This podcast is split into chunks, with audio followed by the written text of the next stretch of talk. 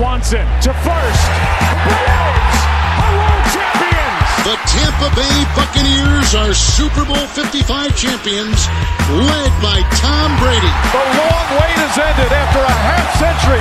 The Milwaukee Bucks are NBA champions once again. And lightning has struck twice, and the Tampa Bay Lightning are back-to-back Stanley Cup champions.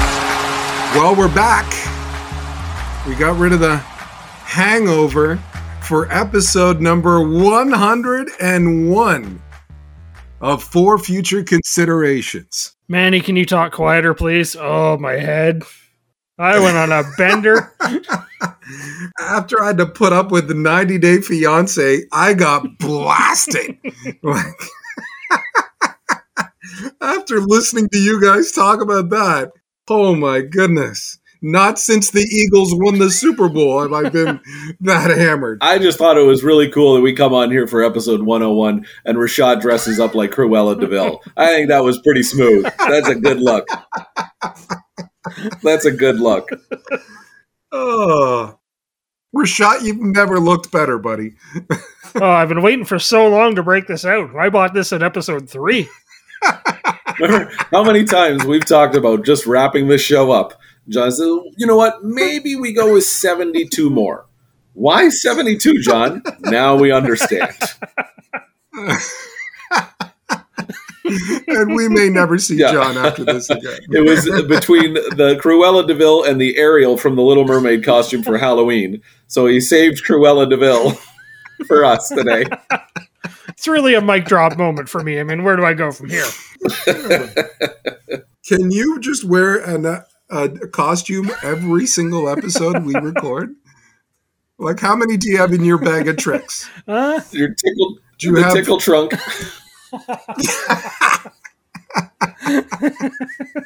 But when we record, make sure you're in the other room or stay in Markdale. I don't want you to bring that tickle trunk down here when you come to Windsor. Oh my goodness. Hey guys, we're days away from the Super Bowl. Big, big game. that's right. You know, the big game. We talked about it in uh, our first episode of the week, episode number 100. Yeah, so go back and have a listen and uh, join in the conversation. You can even punk on some of the bets that Manny and John picked uh, throughout the podcast. if you want to lose some money, that's the way to go. Let us know what you think's going to happen in the big game. Mention us on social media, podcast FFC on Twitter and Instagram, for future considerations on Facebook. Let us know what you think the halftime show is going to be like. Who's going to win this one? What's your favorite? What's your winning prop bet going into the Super Bowl? We want to know which one you're going to make bank on. Yeah, we, we might have to put another poll out to see if you can get disappointed by the poll results. Yeah, so again. Manny can start up Pava 0113, uh, Manny 1891, uh, and uh, rig another poll. and you can also email us for future considerations at gmail.com is the address. So you can uh, send us topic suggestions and comments and questions. And uh, guys, I wanted to ask you, how much of the Olympics have you been watching?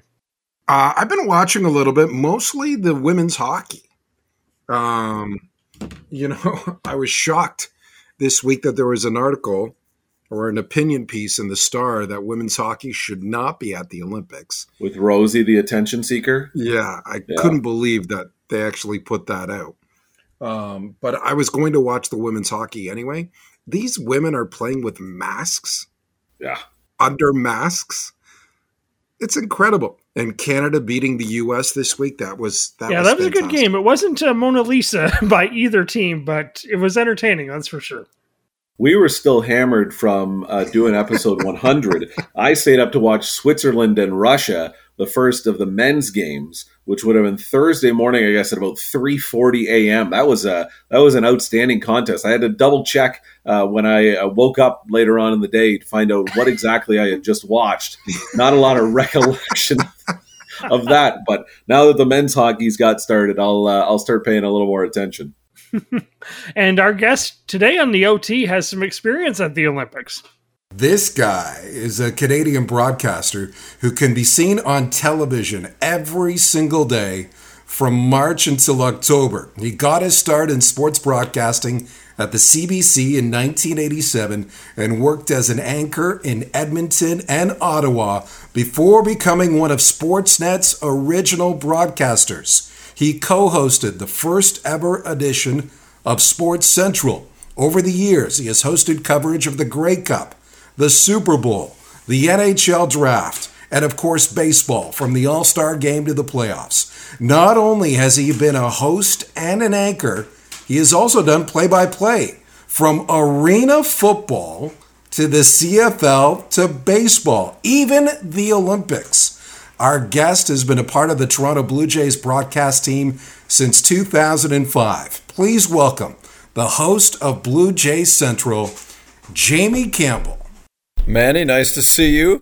Welcome to the podcast. Great to have you aboard, Jamie. We're thrilled. Well, we're off to a pretty reflective start here. It, it, you list off that stuff, and it makes me realize that I'm, I'm now on the downside of my career. Clearly, people uh, that uh, we have on are either very flattered by how much uh, they've accomplished uh, in their careers, or they they think their time is about up in their careers when we go yeah, back that far. Yeah.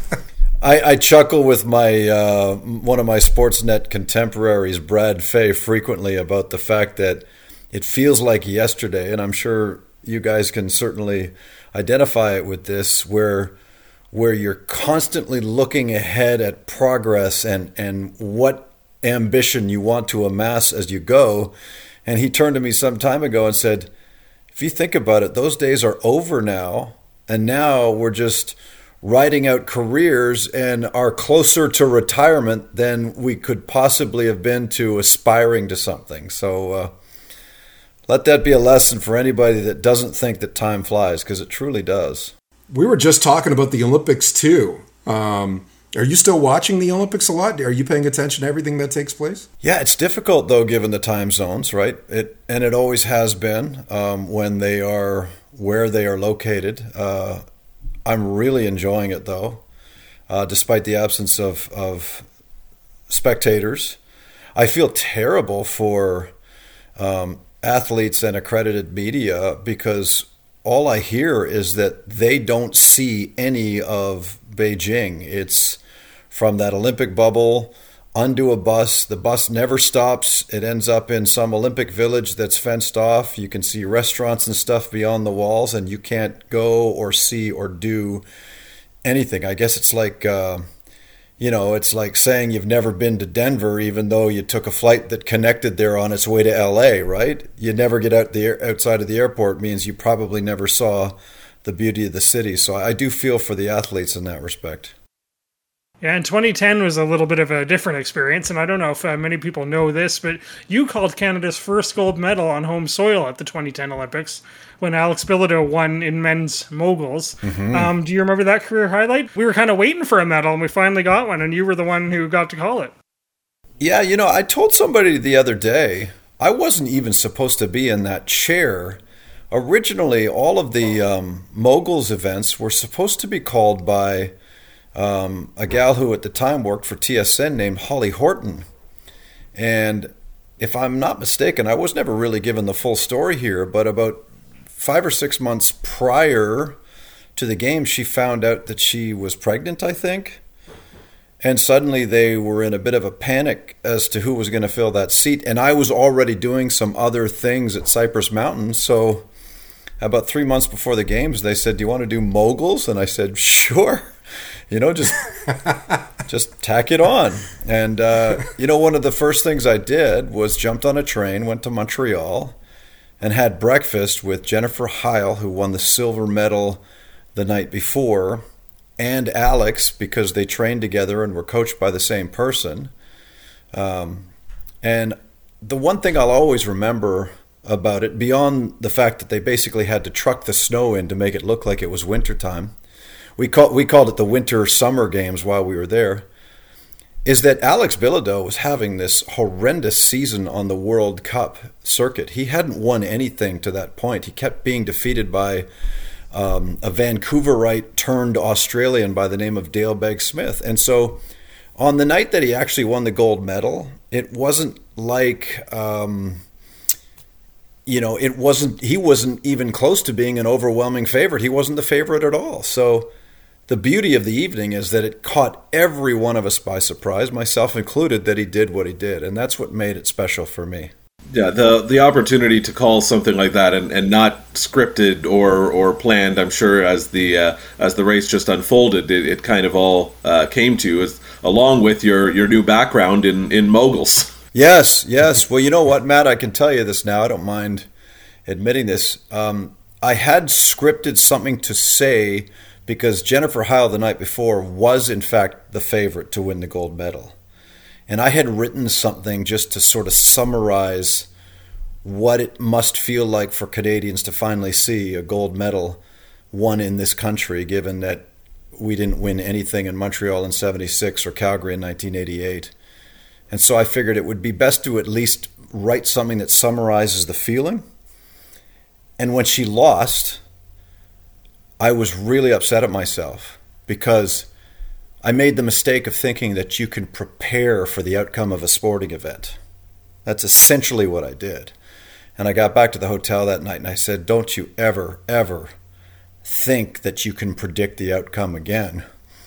And the funniest thing is, just after we noticed that Bilodeau had claimed top spot and that the final skier had come down the hill. There were no other competitors. Bilodeau was the gold medalist.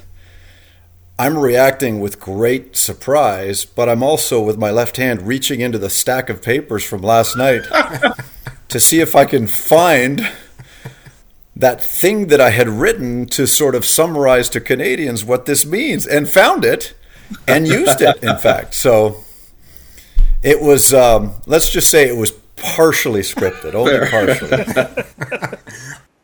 It was great. He has done it. Yeah. Uh, Alex Bilodeau has done it, right? Yeah. We obviously want to talk some baseball here too, but we want to talk about your career as a broadcaster. When did you catch the bug? We're all broadcasters Mm-hmm. here, former broadcasters, but when and how did you catch the bug? Well, we all have individual stories. I'd love to hear yours if there are more time. Um, there usually is a moment that you can trace where you realize um, that you know this is what I think I want to do with the rest of my life. I, I I know that moment came at a very young age for me. I think the the most defining moment for me, the one that that sticks in my memory so vividly, was a chance meeting at a Blue Jays game in 1977 that I had with a then superstar player by the name of Lyman Bostock, who played then for the Minnesota Twins. And um, I learned later, um, after he was senselessly murdered about a year later in, in September of 1978, um, I learned that the way he had come over to me um, during batting practice at Exhibition Stadium and um, just wanted to know who I was. I was this lone nine year old, curly haired, redhead kid standing there waiting to get autographs from members of the Minnesota Twins. And he, I never forget him coming over and introducing himself and conversing with me. And I knew exactly who he was because I had every conceivable baseball card uh, by that time. And I was mesmerized by the fact that somebody on the playing field had just taken an interest in a kid who's going to be sitting in the stands. I just couldn't get over that. And it had this profound impact on me. And what it taught me was that I can sit in the seats and be a spectator, but in a weird kind of way, I can also be part of the game in some kind of way. And I don't have a moment where I stood up and said, I think I'm going to be a broadcaster.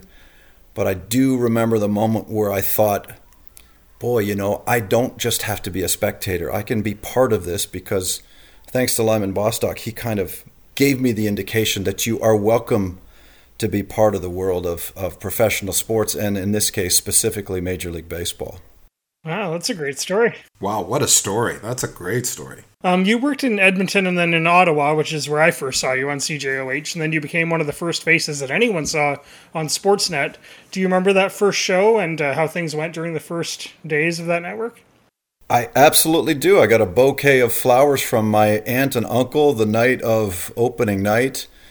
Um, Were you the only one to get flowers? I think so. yes, if I remember correctly. Um, my co-host that night was a gentleman by the name of Darren Millard, and I mean, I mean, you guys can probably understand what it feels like when your network is in black, and suddenly it just comes up, and it starts. You know what has become now over two decades of sports broadcasting. It's bizarre. It's bizarre thinking that maybe there's nobody actually out there. We we're all nervous. We're all, you know, butterflies and, and stomach in knots, and yet there might not be a soul watching this thing, right? We don't know. I've done broadcasts um, like that before. Yeah. yeah. But you know, to to uh, to steal a suggestion made years ago by the great Joe DiMaggio, when somebody asked him why he goes all out even in meaningless games, he says because he never he will always think there is somebody up in the grandstand that has never seen him play before and um, I, I, remember the night vividly. I can't imagine there were many people um, watching. I do remember hearing afterward that our good friends over at TSN were chuckling and um, getting a good laugh out of all the mistakes that uh, this new network was making, and um, basically feeling unthreatened, if uh, if that's even a word. Um, and I do remember hearing that and being a little upset by it, but uh, uh, you know, we got our legs eventually, and, and the viewers eventually came. I think. Well, we're still there, so yeah. So we must have we must have done something right. Yeah, I think so. Yeah, I was going to ask you, when did you feel like, because it's like building an expansion team, right? In a sport, you got to get all the right people, mm-hmm. and then you've got to develop the chemistry, and then then you've got to get some rights so people will watch. When did you feel like Sportsnet had arrived and you weren't just trying to nip at TSN and that you were real competitors? I, that's a great question. I just don't have an answer for you. Um, I'll, I'll, I'll tell you, there was a time even around the second year where I was doing um, late nights with a guy by the name of Mike Toth at that time. And we were having the time of our lives. I mean, it was it was sort of Jay and Dan before Jay and Dan. And we laughed at everything. We cut up everything we possibly could. We we made fun of each other he was funny. I tried to play the bit of the straight man because I'm not inherently funny. Um, and, and one night I said something that was a little bit offside. In fact, it was a lot offside. And he was convinced after the show that we were both going to be dismissed. And now I must I must clarify, it wasn't a racist comment. Uh, it wasn't a, misogynistic comment. It wasn't a homophobic comment. It was just, it was kind of rude.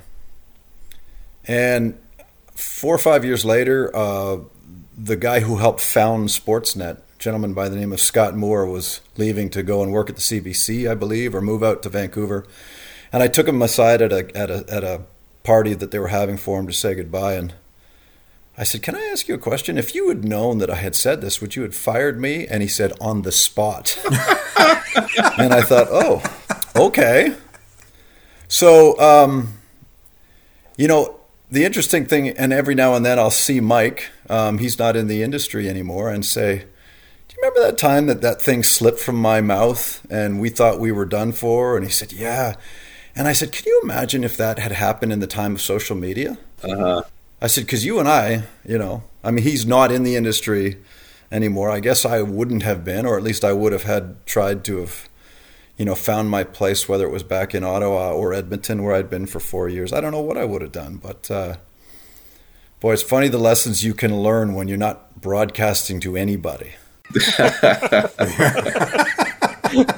is it true that TSN and Sportsnet share the same studio space? Uh, not the same studio space, the same building. So we shared the same makeup room um, and the same cafeteria. so it wasn't. It was not uncommon to go and grab um, a meal before a show and be in line with James Duthie or Darren Dutchyshen. Not uncommon at all, and and most enjoyable. In fact, we all established um, sort of beyond the rivalry friendships because of it. It was great. Um, but there, so the food fights were pretty good. Or they, yeah, I, I wish I could tell you we had one. There were none. there was at least one marriage that came out of that too, right? Weren't uh, t- Oh, there there were several.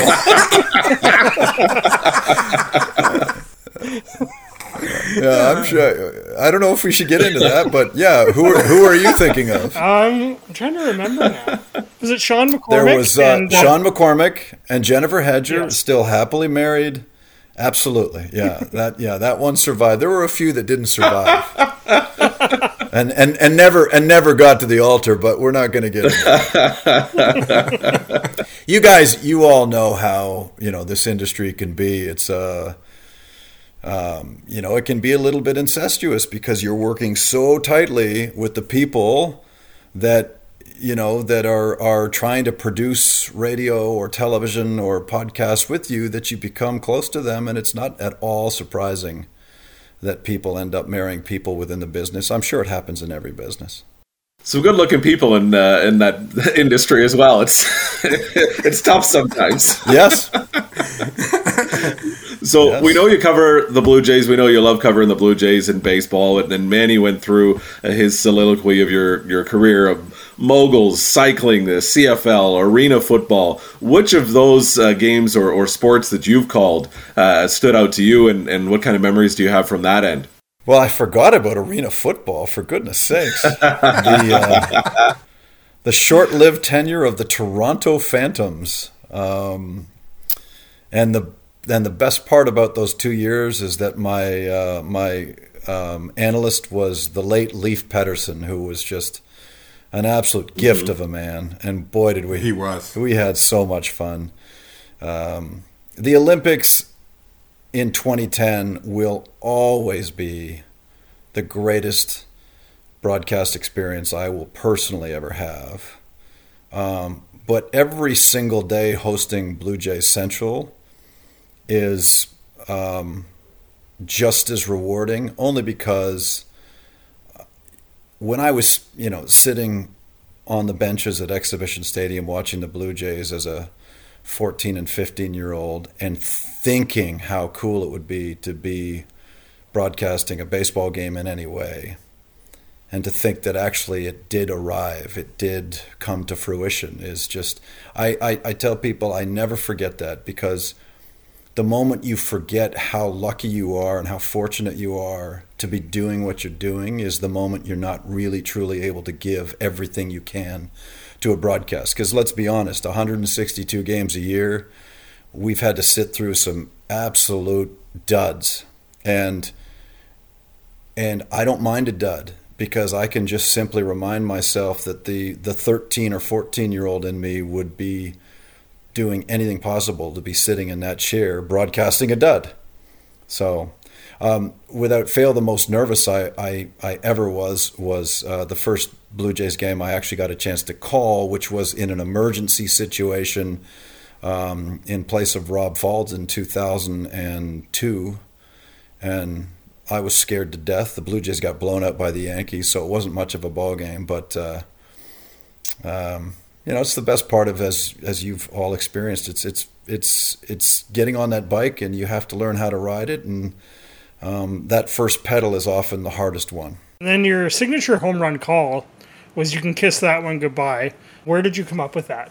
I kind of stole it from Fergie Olver, right? And and and and I, and admittedly, I, I didn't really have a signature. It, it certainly wasn't trotted out um, every single time because I'm not one who believes that uh, that every home run is as important as um, as the one hit before it or hit after it. It it I can assure you, if if it was ever in a situation where it was a postseason game, you know, like Jose Bautista's um, home run in, in 2015 against Texas comes to mind, there would never have been a you can kiss goodbye because, you know, some moments just call for a, a different kind of a reaction, a more spontaneous reaction. So um, I would love to get the chance to, to, to do some play by play again. I really enjoyed those five years. But um, I also know that there's nobody better than Dan Shulman. And, uh, you know, Dan has been um, rightfully recognized for his excellence. And, and I mean, you know, beyond Vince Scully and the Dodgers, there's, there's not a man I would want to hear um, broadcasting a, a, ball game other than Dan. And the and the great thing is, is I pretty well get him in my ear every single night of the baseball season. We pride ourselves on our kids doing a lot of research on our guests. Oh yeah. But John, oh my nine-year-old is all over you. Oh, where are we going with this, man? John, John actually found a block that he wanted to ask you about. okay. yeah, there was um it was either an article or a blog that you wrote while you were playing doing play by play and you were talking about a song you had heard on the radio and you were sort of describing this moment where you had finished doing the game and you got into your car, you were completely alone, you were thousands of miles from home and then this song came on the radio and you were saying that the vocal sounded kind of lonely and you kind of had this moment and then um, I think if I recall, I remember thinking that the song was Big Girls Don't Cry by Fergie, I think. And um, oh was, yes, and I was rem- and I was trying to remember um, yeah. in, when I read that I was like, is he happy to have this solitary experience? Is he really missing his family and his friends, or is he just loving the song? And I thought, if I ever get the chance, I'm going to ask him about this. oh, that's a wow. That's an oddly specific question, I know, but I read that and I was like, I want to know the answer to that. Yeah. You have to be careful, John, what one writes, right? Because it, it can come back to get you. was that the song, though? Was I right? I, it was absolutely the song, and I don't remember why it impacted me the way it did, but I do remember um, on this particular uh, trip to Anaheim, the, we were playing the Angels. I had to fly commercially. I wasn't part of the charter flight to LA, and I don't remember why.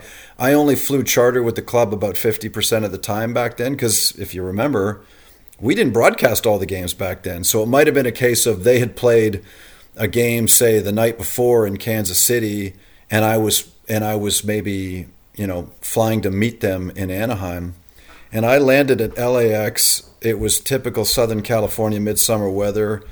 Uh, rented a, a soft top, if I'm not mistaken, had it down, and the first song that came on the radio was that song by Fergie, which I still love. And I don't know, I think it was a reflective moment where holy smokes, I'm in Southern California. We got a four game series coming up with the Angels, and I.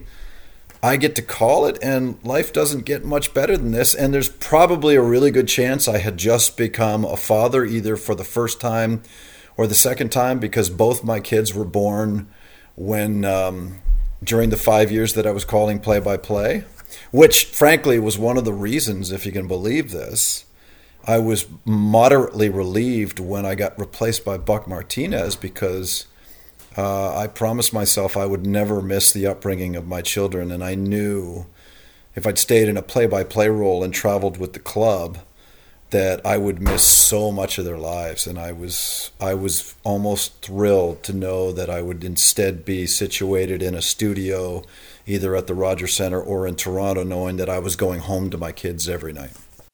Jamie Campbell, uh, host of Blue Jay Central, our guest on for future considerations. This has been fantastic. Again, thanks uh, so much for for joining us. And let's talk a little baseball itself. Are you surprised with the state of baseball right now, with this lockout and, and how it's uh, it's been looming? I'm not surprised, Matt. Um, I don't think anybody should be surprised. This has been coming for some time. We've had a lot of labor peace, um, but we've also noticed that there is definitely, at least in my opinion, an imbalance in the um, distribution of revenues, uh, to put it uh, very directly. And, and there seems to be something wrong with a game when its biggest stars right now are all in the 22 to 23 to 24 year old stage, right? Um, I, was I was thinking just today, if you were to name the top five players in all of the game right now, I mean Acuna Jr., Tatis Jr., Guerrero Jr.'s. It seems they all have a junior attached to their name, but but we're talking 22 and 23 and 24 year old kids, and you know in some cases these players are getting paid. Uh, the minimum wage, which you know all of us would love to get paid at some point in our lives, but still, uh, based on on a on an industry that you know in a good year generates somewhere between nine and a half and eleven billion dollars a, year. It seems like all the great players are highly underpaid, and that to me says there is a real issue with distribution of salary. And I don't know how they're going to fix it, really. I really don't. And there are all these other things that play to, um, you know, whether it's expanded playoffs, which I'm all for, frankly. Uh, the more teams that have a chance, the better. Uh, maybe restructuring the draft a little bit, and, and and there are so many issues, and that's that's why I think we're in the place that we are in. Is that there isn't just one thing. There seems to be ten different things right now, at least, that these two factions are are butting heads upon. And um, Joe Siddall, my broadcast partner on Blue Jay Central, reached out to me today, and I told him, I said, "There's no chance, in my opinion." that opening day um, is as scheduled. And he said, You know, I finally believe it. I, I am convinced that you're right. And unless they go ahead and shorten spring training, they get something done relatively soon. It just doesn't feel like they're close, and it feels like the players are really, really ready to dig in. Want to talk about the Hall of Fame, Jamie, um, but our crack research staff found this out too you caught a ball from David Ortiz, the new Hall of Famer. I did at the 2004 All Star mm-hmm, game. Yeah, you want to hear a great story there? So that was that was the 04 All Star game in Houston. Um, I was there with a guy named Warren Sawkiw, who for a brief time was an analyst on Sportsnet. He was great, I thought. Uh, he was very good, very well researched. Um, we arrived in the press section um, and couldn't find our designated seats. And I'll never forget Warren just saying, Well, let's go sit over there in those seats. And they belong to the Washington Post. And I said, We can't do that because at some point, someone from the Washington Post is going to come along and they're going to need their seat back. And I said, Come on. We can't. And he said, Trust me, just do it and we'll move if they come. And he says, Besides, they don't have a major league team yet in Washington, right? Because this was 2004. Well, they never came. And sixth inning arrives. Um, Carl Pavano's on the mound. He throws a heater to David Ortiz, and I'll never forget the flight of the ball. I'm thinking this thing's going to land in my lap, and it did. And the best part was, I went down because I had accreditation and a pass into the American League uh, clubhouse, and I guess Ortiz had gone in because he was a DH, had gone into the clubhouse and reviewed the home run a couple of times and noticed this guy in a fancy suit and curly red hair had caught it. So when I walk into the American League clubhouse, I hear this booming voice from across the room going, Hey, you're the guy that caught my ball. And I look and it's Ortiz and he's, he's, he's waving me over. And um, I walked up to him and I said, Oh, yeah, great to meet you. And uh, I said, I'm just here to give you the ball back. And he looks at me with a, a bit of a stunned look and he said, you don't want anything in return? And I said, uh, No, I just thought you'd want the baseball. He goes, Wow. He goes, Thanks. He said, and he points to Manny Ramirez, who's standing off to our right. He had also hit a home run in that game, and whoever caught it came down to the clubhouse and wanted 10 grand for the ball. so here's here's me walking in, offering it up to David Ortiz for nothing and uh, Ortiz said, "Man, Maddie's guy wanted ten grand. You don't want anything?" And I said, "Not, not really." And I, you know, I guess if I was, you know, I wasn't a, a, a ticket buying fan. I was accredited media, so for me to stand there and go, "Oh yeah, I'll take five if you're willing to give it to me," was not going to happen. but to his credit, uh, so that was uh, midsummer 2004. I started doing play by play the next year, and we went to Fenway Park for a series um, early in the 2005 season, and he saw me at the batting cage, and he said, "Come into the clubhouse when the game's over." So when we finished the broadcast, I walked down to the Red Sox clubhouse and went in. He was just getting undressed, and he threw me the jersey he was wearing that day, and uh, and then scribbled a really nice thing on the back on one of the numbers, and I just said, "That's very nice of you. It's a nice little exchange." Wow. Did you keep it or give it to one of your kids? No, I still have it, but boy, you know what? There's something really cool about a home run ball at the All Star game, and there's a little bit of me that wishes I hadn't have been so generous. ten grand, ten large. Oh, and I don't mean it that way. I mean there, there, there's there's part of me that would love to have that ball back, and I don't know why. I hear you. You know, because he probably wore a hundred jerseys in his time, but he only hit one All Star home run and However, It is kind of cool that he looked at you and I- he was like, "Hey, there's the guy who didn't shake me down for my baseball." So I guess that's That's right. something. Yeah, yeah. What other kind of memorabilia do you have from from all the sports that, that you've been to or events that you've been to that you kind of collect? Is there one thing you you go looking for at different stadiums, or is it just kind of uh, falling in your lap like home run balls? You know, I, I, I uh, yes, I. Um, once I got into the business, I stopped collecting things. I have a massive collection of memorabilia, if you can believe this, that I accumulated as a teenager. Um, I probably have somewhere between 80 or 90 game used hockey sticks from Maple Leaf Gardens. Uh, I was somewhat obsessive in that regard. Um, Patrick Roy in his rookie season in 1986, Robitaille the same year, uh, Mario Lemieux in 88, the year he won the Hart Trophy, Steve Yzerman, Michel Goulet, Gilbert Perreault, Chris Chelios. I've got a pretty cool collection of, of twigs, as I like to say to my boys. Um, bats I used to ask for when I was a teenager at Exhibition Stadium are a whole lot harder to come by. I have a few of them, but the one I treasure the most was the very first one that was given to me by Gary Gaetti, who was a third baseman for the uh, Minnesota Twins in '84 when he when he came over after batting practice and handed me this thing that I'd actually asked him for at the hotel about four hours earlier. Um, I remember uh, my dad took me to my first Indy 500 in 1984. And in the program, there was an insert with pictures of the entire field of 33 drivers. And over a five year period, I had every single driver That's great. sign it. Um, most of them in person at the Molson Indy here in Toronto, but some of them I had to mail it to, and I missed one guy who unfortunately died before uh, I could get it to him. So that's one of my one of my prized possessions, to be sure.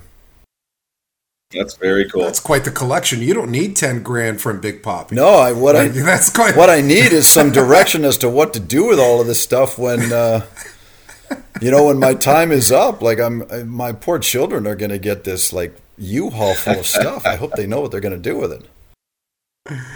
Hey, I- I wanted to ask you too. Everybody's got an opinion, and we were talking about Big Papi in the Hall of Fame. Do you have an opinion on Barry Bonds and Roger Clemens? Are they Hall of Famers?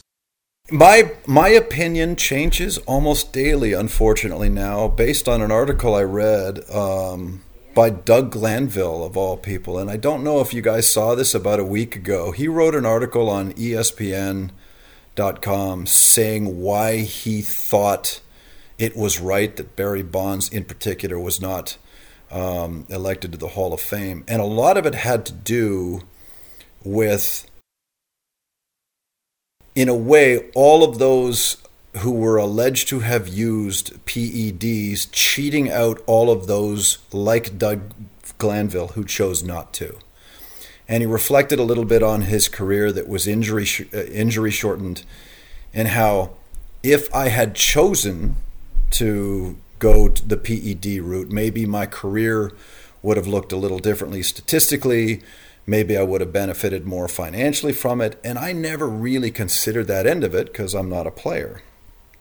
Um, but the other side of it is that Barry Bonds, and I went to a lot of his games when he was a Pittsburgh Pirate. Uh, I, I loved the way he played the game. So whenever we'd go on road trips, I used to try and focus on getting to see the Pirates. And that was before he got big headed, big bodied, and went after the home run record that allegedly um, he was envious of when McGwire and Sosa were turning heads in 1998. So, I mean, the career he had before he allegedly started using was um, fantastic, obviously, and so too was the career of Roger Clemens. So, I, I, if look, if the Hall of Fame is supposed to be a representation of the history of the game, and you don't have the all-time home run king, the all-time hits leader, and quite possibly top three, one of the greatest pitchers of all time, then what history are you representing? If there's a way of having them as honored members, but also um, denoting that in some way on their plaque or in a special section, then go for it. Uh, and you know, people will cite this character clause, and and I always say, well, what about all of those you know unseemly characters that are already in the Hall of Fame? You know, there are guys like Ty Cobb, who, from what I read, was a, a vicious and awful human being. There's all kinds of racists in the Hall of Fame, right? Um, well known, horrendous people um, honored in Cooperstown. I mean, I'm sure you've heard all about the stuff that's happened in the last couple of years, the allegations toward Roberto Alomar. He's in the Hall of Fame, right? So I, I don't know. It I, I'm on that fence and I'm on it and I'm off it and I'm on it, but I tend to side with Bonds and Clemens should be in. Um, because huh, I'm not going to name names here, but it's pretty obvious who's gotten in in recent years and got in with a little help. I think that's obvious to anybody who wants to look over the list of the last, say, 10 years of induction. So it's a great question and forever debatable, it seems. And then, of course, we have to ask you about uh, this year's Blue Jays team whenever the lockout ends, and we hope it's soon. Uh, do you see them adding some more star power?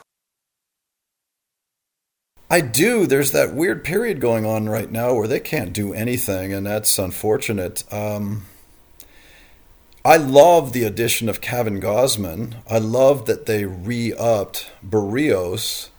In a way, because they also lost Robbie Ray, they haven't changed the look of the rotation from a year ago. What's essentially happened is that Berrios sticks around and Gausman replaces Ray, who happened to win the Cy Young Award.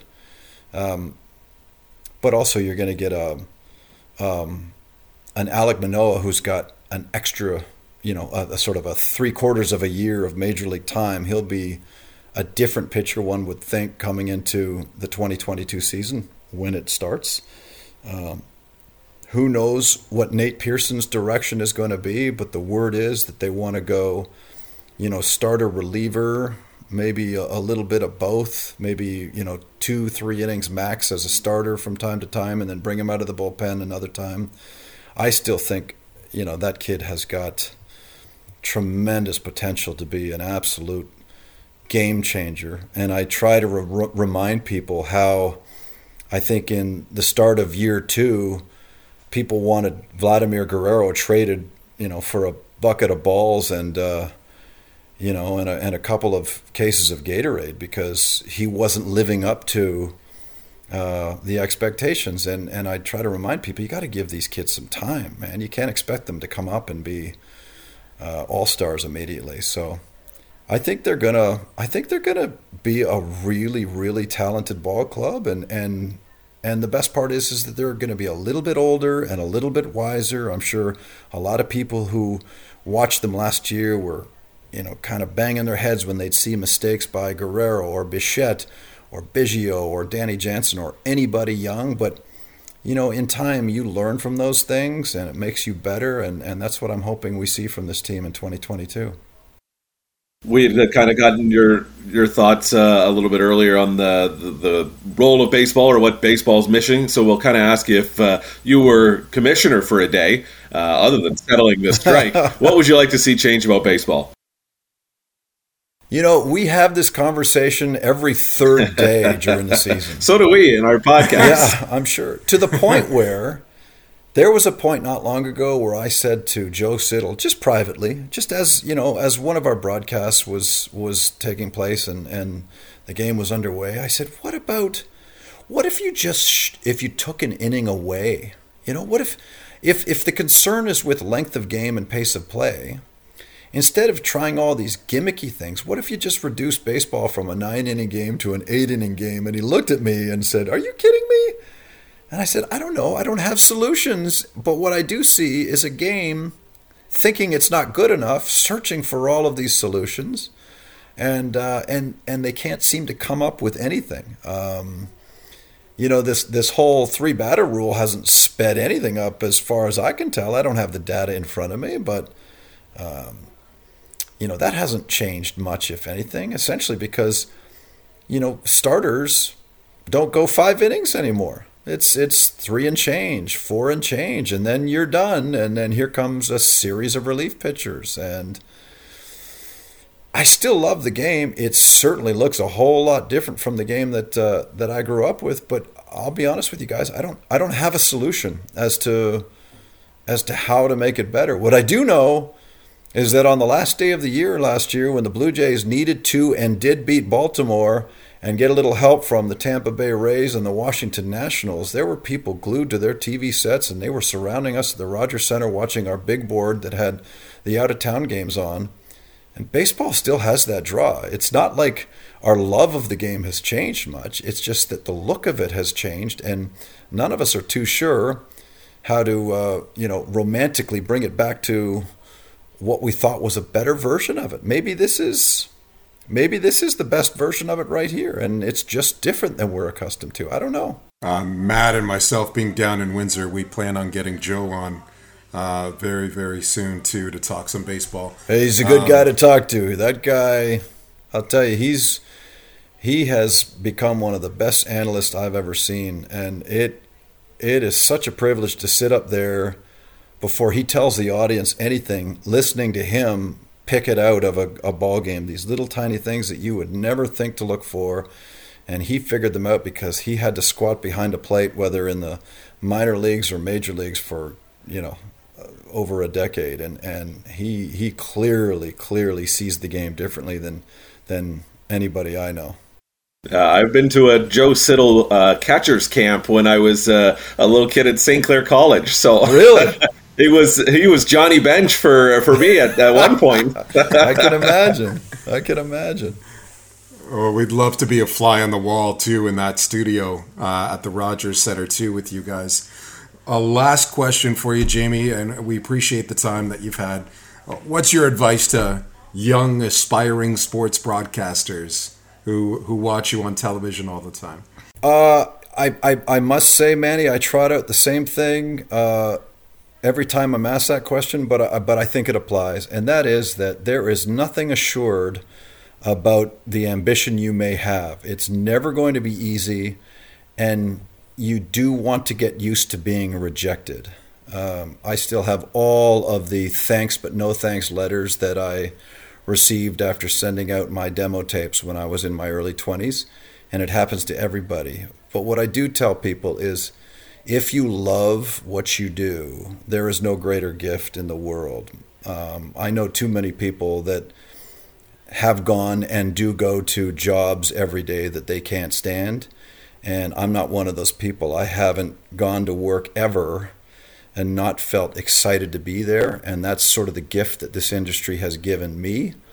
So, my suggestion, a suggestion to any young broadcast uh, student is that you know take the hits because there'll be lots of them, and you will feel many times like you're not good enough.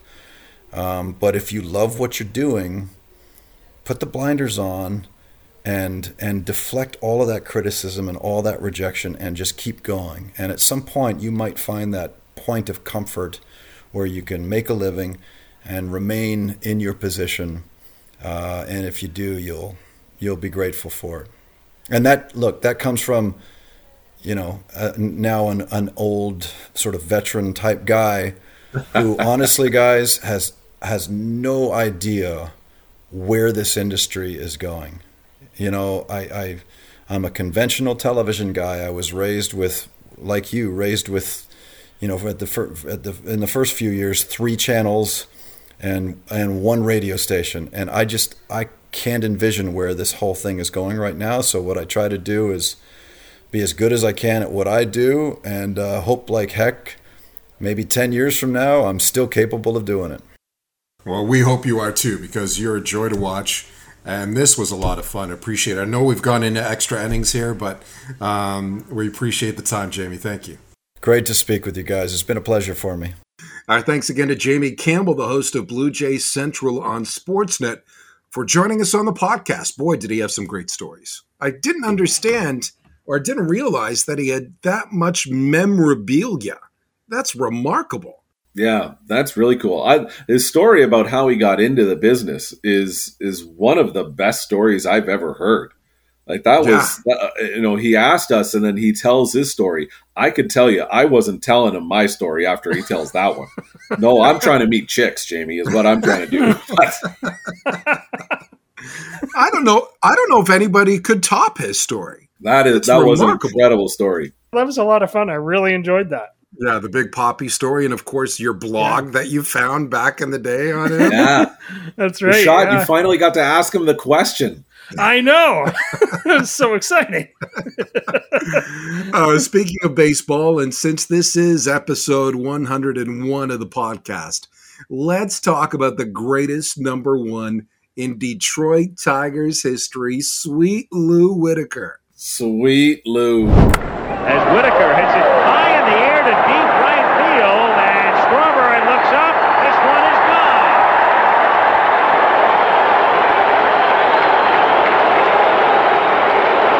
Lou Whitaker being serenaded with a chorus of Lou's, as is the case in Detroit, who has hit three home runs in his last five regular season makes it 2 nothing. Gooden gets the curveball up in the strike zone. 0 2. You want to get it down. Belt high.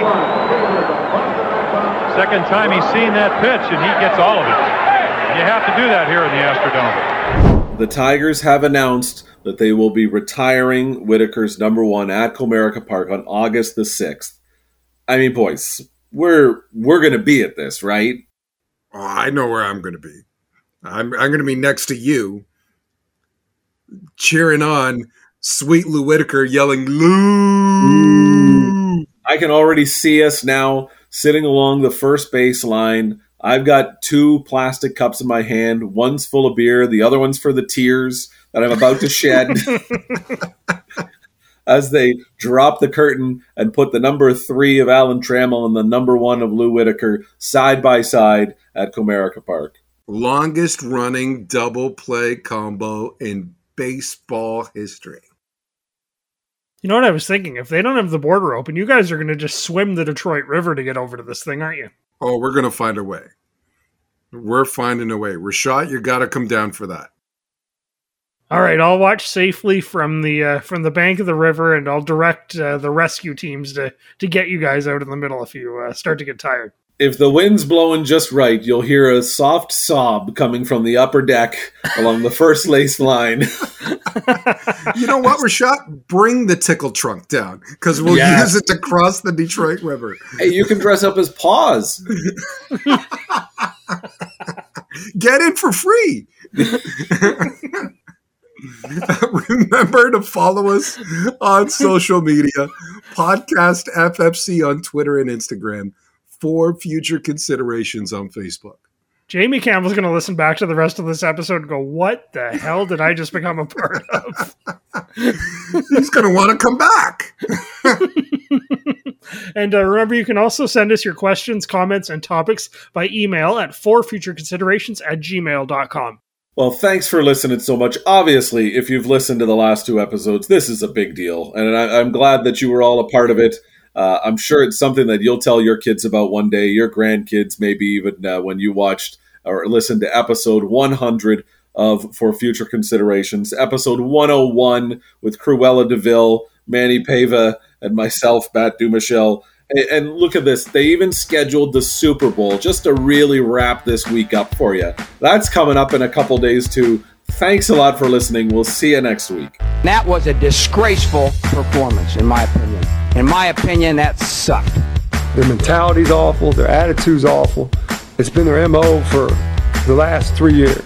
Tonight I saw and heard one of the most disgusting, rudest, sick demonstrations in my entire career. Probably the worst. It's garbage. And the editor that let it come out is garbage. You're still here? It's over. Go home.